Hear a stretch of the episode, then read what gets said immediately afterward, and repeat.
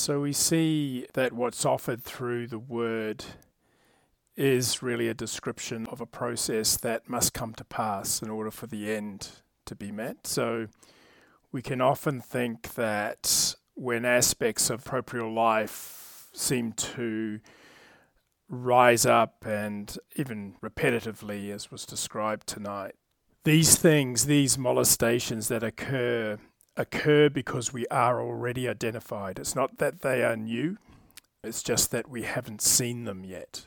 And then as we engage with the word, and the word starts outlining the process, we kind of get a grasp of it intellectually that, oh yeah, that's the process. And then we are plunged into what the word actually is describing. And this is the idea that in logopraxis, is that the word itself is psychoactive. The very thing that it is describing, it brings about the illustration within us because it is describing our process. This is the remarkable thing, and that's why it's divine revelation. It carries every conceivable state that the human mind can possibly be in. It's all carried within the word, and the word carries us because of that.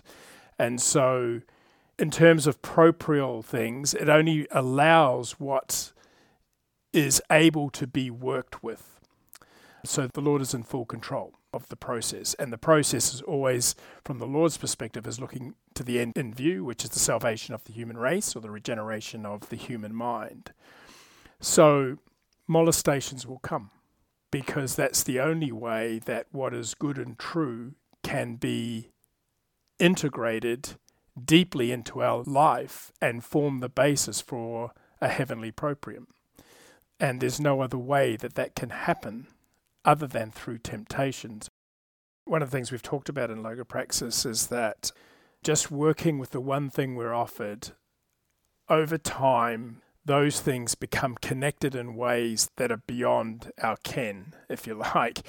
You know, as opposed to sort of getting our heads around the reading, which, you know, none of us can anyway, but we often imagine we can. So working with one thing means that as those things over time are organically connected together, we come into a deeper sense of the text than we can through just using an intellectual approach or academic approach to it, because the linking in with direct experience is really what cements things in place so far as life is concerned, you know, the spiritual life is concerned.